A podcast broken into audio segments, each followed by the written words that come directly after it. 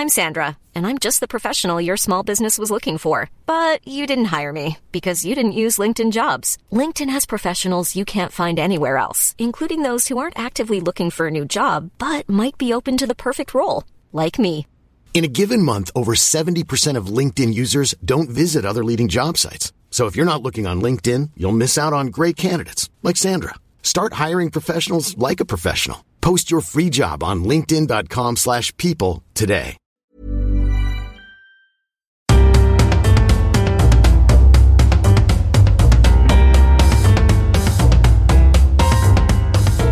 Welcome to The Broad Experience, the show about women, the workplace, and success. I'm Ashley Milne-Tyte. This time, bringing change for women in emergency medicine. This pandemic year has taken a huge physical and mental toll on them and their colleagues. My guest says the medical profession could do a lot to improve things. They can remove the stigma around needing mental health support so that physicians and other healthcare workers can feel safe. Not to think that by seeking care and saving their own lives, they will also lose their careers. Coming up on the Broad Experience.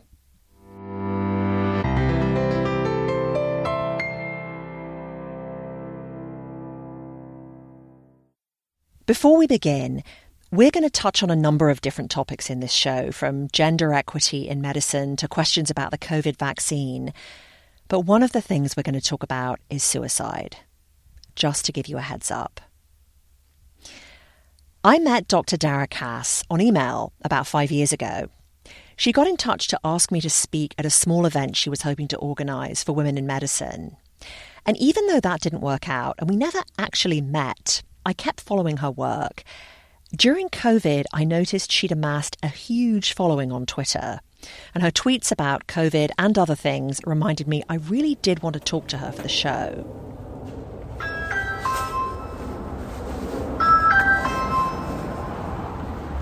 Dara is an emergency medicine doctor at Columbia Presbyterian Hospital in Upper Manhattan. Hi, come on Hello. You're wearing a mask. Come, come, come. She's had both shots of the Pfizer vaccine, and she was happy to have me to her house in Brooklyn to talk. I kept my mask on, but then she said, Why don't I just give you a COVID test right here? Out came a little packet.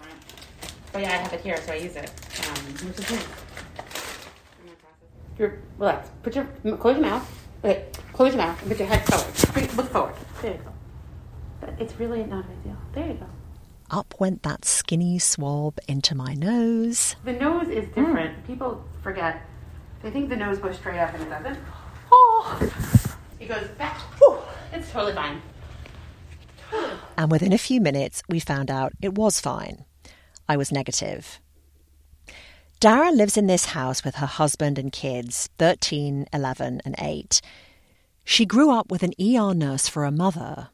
She says she was always attracted to emergency medicine. It actually suited my personality really well. I am probably an undiagnosed but severe ADD person who really just likes running around and focusing on interesting things. Today, in her 40s, she does less running around, but a mix of work still keeps her engaged.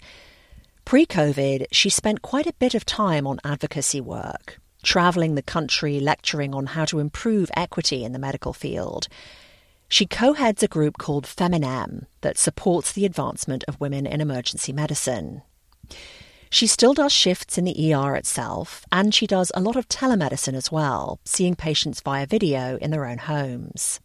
Did you go in as a young, you know, as a young resident? Were you already thinking about gender in medicine, or not at all? So not at all. So I again, I mentioned that my mom was the reason I became a doctor, and because she was a nurse, but she certainly wasn't ever limited by her gender that I had ever seen. Um, my parents had a pretty equitable relationship, and my dad was a teacher, and he was a pretty primary care provider for us when she was at work. So I never really thought of gender as being a defining characteristic of my career. It certainly defined, you know, who I was as a person. And so when I became a physician, I never thought that there was a reason that women couldn't be doctors, and I didn't think it would limit my professional growth other than you know knowing that a woman had never been president so i knew society had certainly some barriers for women but not for me you know it's an immense level of privilege when you're raised in a family that feels very egalitarian and then i got married and I became a mom. And I realized that the ideas that I had had about how many things I could balance at once were limited by what I was being supported to do in my workplace. It started with her first pregnancy. As the baby grew, it got cumbersome to work in the ER, to move quickly, do everything she needed to for patients. At one point, she started to go into preterm labour, and she found out plenty of other women physicians before her had as well. She couldn't believe she was dealing with this. This was the 2000s, yet she was expected to do what so many other women had done before her fit into the workplace as it was, or simply get a different job. And Dara wasn't prepared to do either. And that was really the birth of the work around gender equity was when it became an insurmountable mountain for me to deal with that I had to then create sustainable change so that other people didn't have to solve it for themselves. A lot of her advocacy has been around leave. There wasn't any parental leave where she worked during her first pregnancy. And the non birth parent, usually the dad, she noticed never took leave when a child was born since any leave you took was unpaid. So she has proposed a gender neutral leave strategy everywhere she's worked. And she says every time she's had a child, and she's had three, the leave policy has been a bit better than the time before.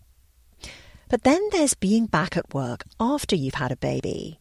Working and lactating can be tricky enough when you work in an office, but when you work in an emergency room? I remember that I, as a new t- attending in the ER, because we didn't have breaks and we didn't have double coverage, if I was the only doctor in charge of a room of, you know, 15 patients in the ER, I would have to pump behind a curtain but still accept patient presentations while that was happening. Now that's absurd, right? It's a bad television.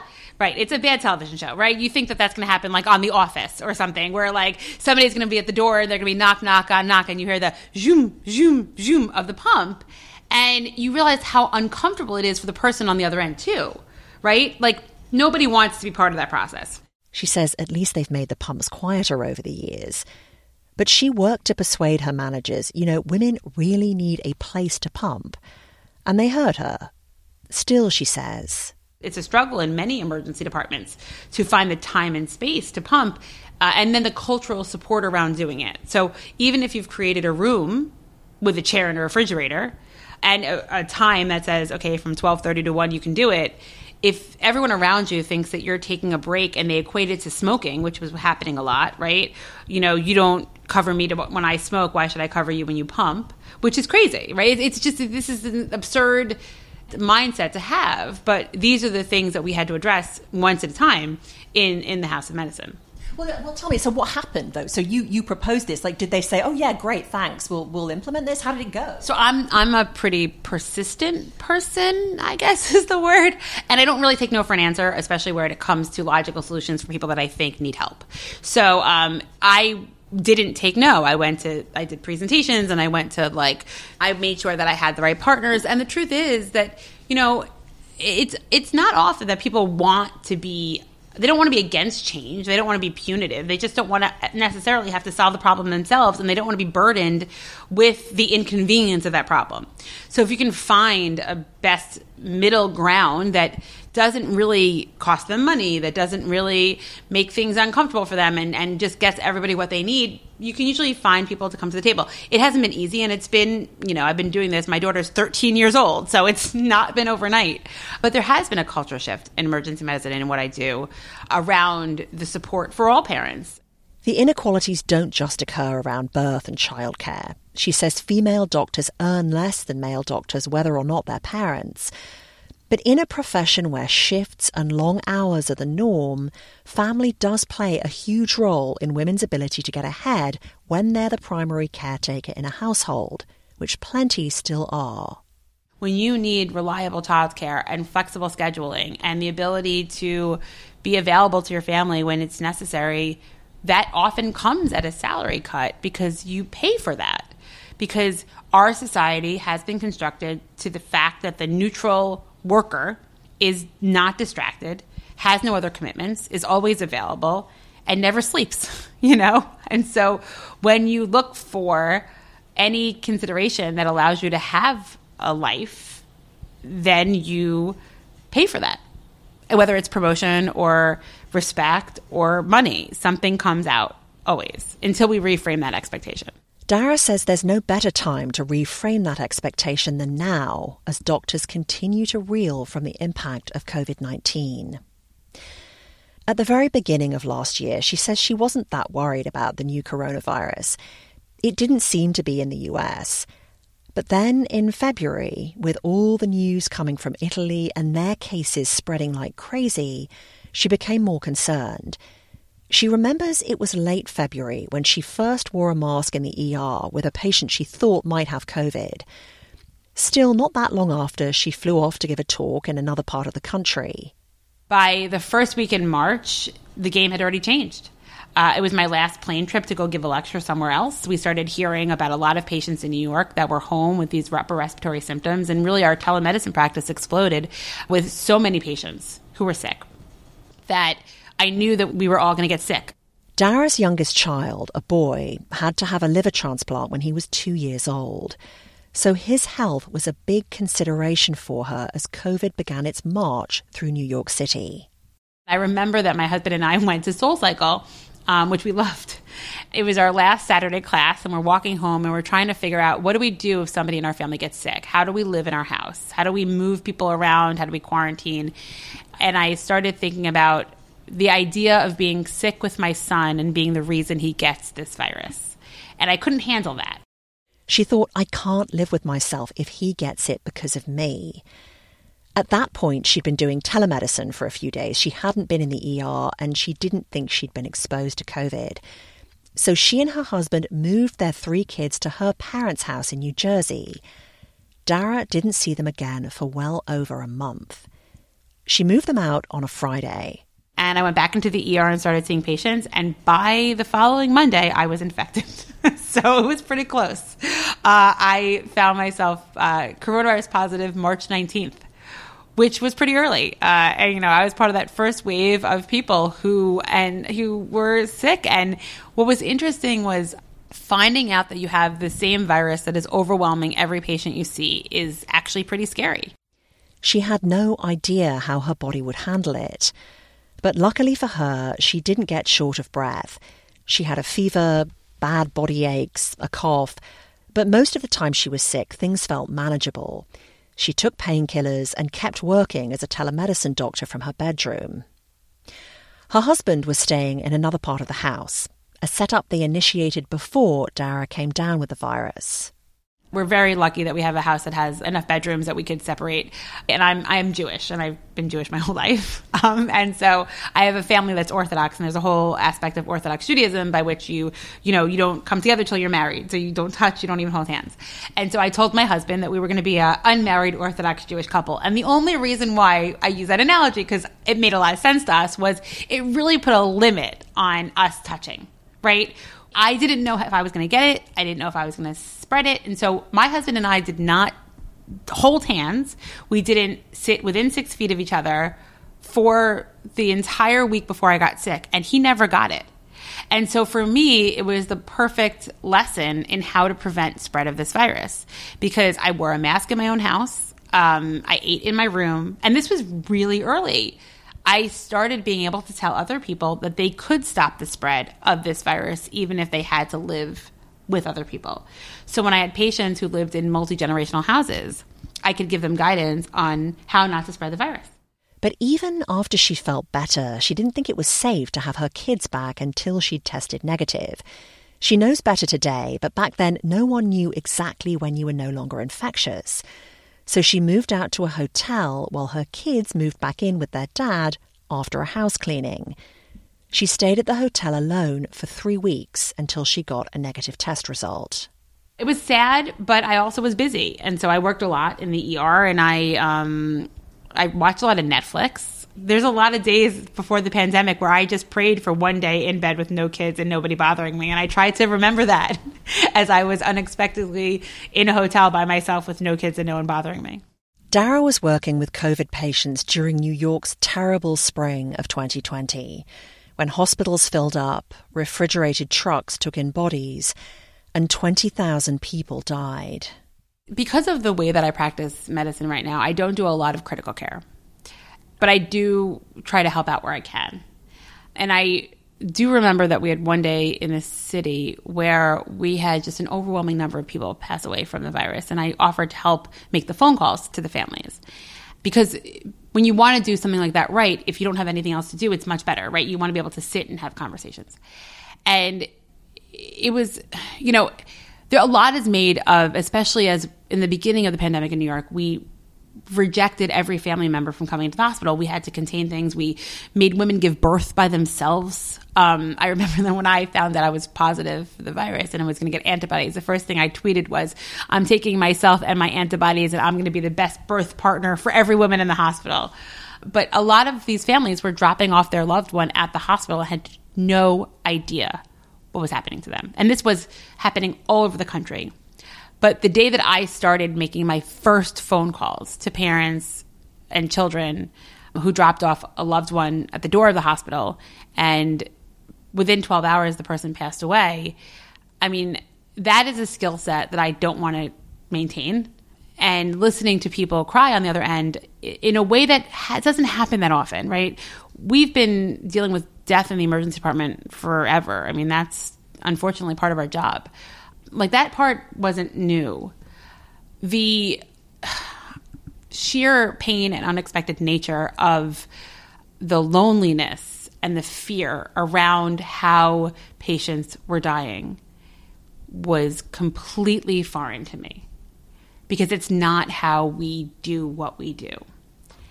And I never want that to come back. That awfulness was at least part of her job. But in late April, Dara went through another tough experience. This time it was personal. The supervisor of the emergency department at Dara's hospital, Columbia Presbyterian, was a doctor named Lorna Breen.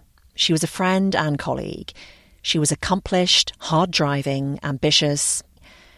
And after dealing with COVID for many weeks, understaffing at the hospital, not enough protective equipment, and too many patient deaths, Dr. Breen became seriously depressed. She went back home to Virginia to be with her family and get treatment. But one day she took her own life.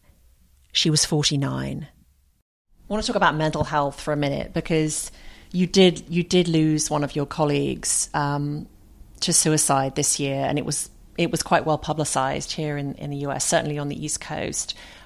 Do you mind talking about Lorna Breen for a minute? The events surrounding Lorna's death, I think, were a direct reflection of the moment we are in. It was terrible. I'll just leave it there. Um, but one of the things that happened so quickly was because we were coming out of this horrific moment in New York, and because her family was thrust into the spotlight because of the what it represented for the physician workforce, the healthcare workforce for New York City. The idea that a incredibly successful, beautiful, smart, amazing human could take her own life um, reflected something that was so broken in our system, which was the idea that this pandemic was going to have consequences beyond if somebody had a cough or a fever, and that it reflected the brokenness of the healthcare system in support of its workforce around mental health and you know, that there were aspects of Lorna's care that she was afraid to seek because she was afraid of the stigma and the career ending consequences of needing to be admitted for depression and suicidality. And that once she had the strength, which we see all the time in patients that are depressed, to actually complete a suicide, she did. And we, we know that as a warning amongst patients who are in treatment for depression, that the most dangerous time for a patient who's depressed is not when they're at the bottom of their depression, but when they're coming out of it, because then they finally have the energy to complete suicide.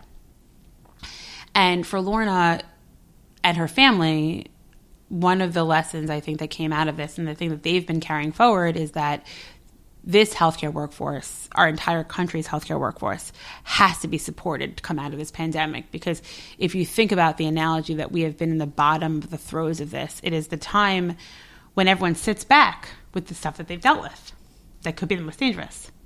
And what her family has chosen to do is really invest in legislation and in support and in education around making sure that this doesn't happen to anybody else and that they can educate physicians and nurses and other healthcare workers and that they can remove the stigma around needing mental health support and even medications and treatments and hospitalizations so that physicians and other healthcare workers can feel safe not to think that by seeking care and saving their own lives they will also lose their careers. So, with that, I'm entirely inspired by her family, who has taken a devastating loss and really channeled it into something so purposeful. And I know she'd be proud. I told Dara this conversation reminded me of a show I did a few years ago about physician burnout. One of my doctor guests told the story of how when her husband got cancer and she needed to step back a bit from work to care for him, she initially tried not to step back. She felt like she needed to do everything. And she didn't feel particularly supported by her colleagues when she did ask for some time off. She felt like a burden. She said there wasn't a lot of empathy for her in an environment where everyone was working hard, and now they had to cover for her too. I mean, well, that actually kind of reflects back to one of the things I was talking about in the beginning, which was uh, the maternity leave and physical limitations of being pregnant. Is that we reward neutral, right? We reward people that don't burden us with their needs. Um, don't get pregnant, don't lactate, don't break your leg, don't have a heart attack, whatever it is. But I don't want to know anything from you except that you can show up and do your job and be done. The idea that people may be depressed and be on medication and need hospitalization or treatments is a departure from our sense of leave me out of your business. I don't want to know. And so I think that the reintegration of that as a normal and completely typical way to um, to live, I think is going to be critically important, especially as what we've gone through over the past year is not normal. It is extraordinary to think that you can take an entire workforce of humans and traumatize them internally and externally for an entire year, exposing them to a life threatening virus, watching overwhelming death.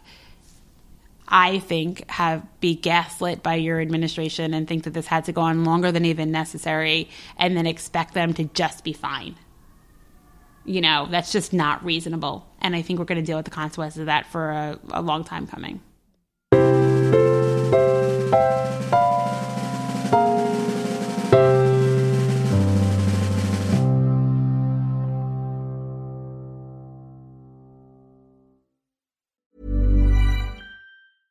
When you're ready to pop the question, the last thing you want to do is second guess the ring. At Bluenile.com, you can design a one of a kind ring with the ease and convenience of shopping online. Choose your diamond and setting. When you find the one, you'll get it delivered right to your door. Go to Bluenile.com and use promo code LISTEN to get $50 off your purchase of $500 or more. That's code LISTEN at Bluenile.com for $50 off your purchase.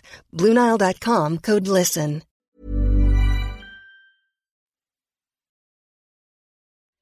Given that I was sitting with a doctor in her living room, I wanted to make sure I asked her about a couple of COVID related things that had been nagging at me. One, I'd been surprised when I first read that many healthcare workers were themselves reluctant to get the COVID vaccine. Dara says there's been too much attention paid to this, when in reality, why shouldn't healthcare workers be nervous? The idea that healthcare workers, like healthcare workers smoke, they drink bad food, they don't always exercise. So the idea that healthcare workers were going to be the first 100% in line to take the vaccine when there is normal vaccine hesitancy around a new pandemic and a new vaccine, I think was unreasonable in its expectations there is a kind of a correlation between the education level of people who are vaccinating themselves and those who are choosing to not get vaccinated. And so, the higher, the more advanced degrees somebody has, the more likely they are to get vaccinated, it seems. Uh, so, we're seeing that the proportion of healthcare workers that are not getting vaccinated tend to be people that are uh, not physicians or even nurses, but you know the home health aides and people that are working as you know in the hospital system, but maybe not necessarily in direct patient care but we're also seeing that that hesitancy is going away with time. So it was a new vaccine and the healthcare workers were first. And so eh, the fact that a third of healthcare workers didn't get vaccinated first pass is still a better average than the average citizen was that first week.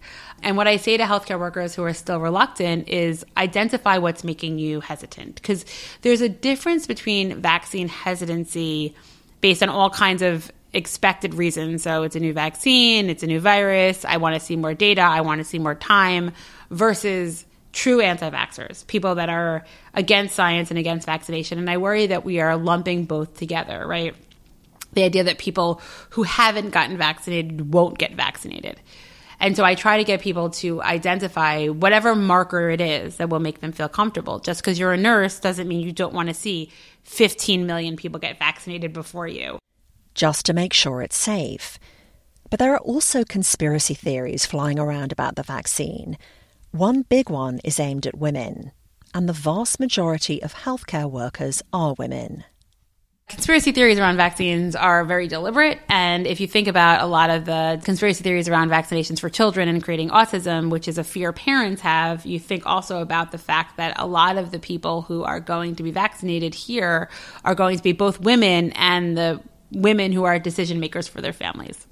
And so, is it shocking that the number one conspiracy theory I have heard, which is completely not rooted in science, is that somehow this vaccine affects your fertility? That somehow, and it's a pretty creative explanation. I mean, you've got to give respect where respect is due.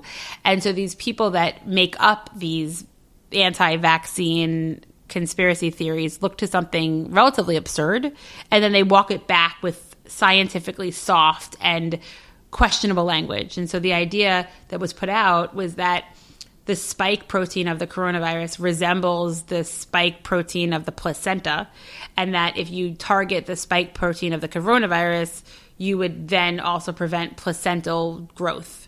Now, what's amazing about that, it means that every single person who's been naturally infected with coronavirus who has their own internal antibodies would also not be able to get pregnant. We know that's not true. We know that people in the studies with the vaccine have gotten pregnant. We know plenty of women have survived their pregnancies and the coronavirus. We know plenty of people that have gotten pregnant after having had the coronavirus. So, no, there's no evidence to say that it affects fertility. It is completely bonkers, but conspiracy theories aren't meant to be believable, they're meant to create doubt. And so that's one of the things that we need to remember is the misinformation and disinformation campaigns are good at what they do. And so we need to continue to address the science, which is to say that this is a safe, it's an effective vaccine, and it's really kind of exciting that it came out so quickly. How do you feel now about the immediate future for women in your area, like women in emergency medicine um, and coming out of this pandemic in particular, equity? So I think that I am I'm on pause when it comes to making decisions about equity and access and careers for anybody right now. I think we're all on pause. This pandemic has been hard for the careers of everybody I know, and that includes women and women in medicine. And I think that we need to stop. Like, I think everyone has stopped paying attention to their own promotion and growth, and we just need to make sure that we're getting paid and taking care of our families. I am hopeful that the rebirth after this because it's gonna it's gonna be a rebirth it's gonna be a regrowth is more equitable at its foundations and that that includes things like paid leave support for families work life balance that I, I hate the term but I, I use it deliberately now to say that we now know how much can be done from home. And even in medicine, a lot of our educational programs can be done from home. And that means that I can see my kids more. You know, when I do an interview or I teach a class on Zoom, there are aspects that should be together. But if I can do half of them at home, then that's twice as much time as my kids. And that matters. And I want that to matter. And I think that should matter for women and for men and for all parents. But I think for women's careers, the the less we have to fit everything into a square box, the better off we're going to be. And I'm optimistic that our whole selves are going to be welcome into the future in a way that they kind of weren't before. Dr. Dara Kass. I will link you to more information about Dara and Lorna Breen and the foundation her family has started in her honour under this episode at thebroadexperience.com. That's the broad experience for this time. You know where to find me if you have questions or feedback. I'm at Ashley at thebroadexperience.com and on Twitter and the show's Facebook page. I always love to hear from you. I'm Ashley Milne Thanks, as ever, for listening.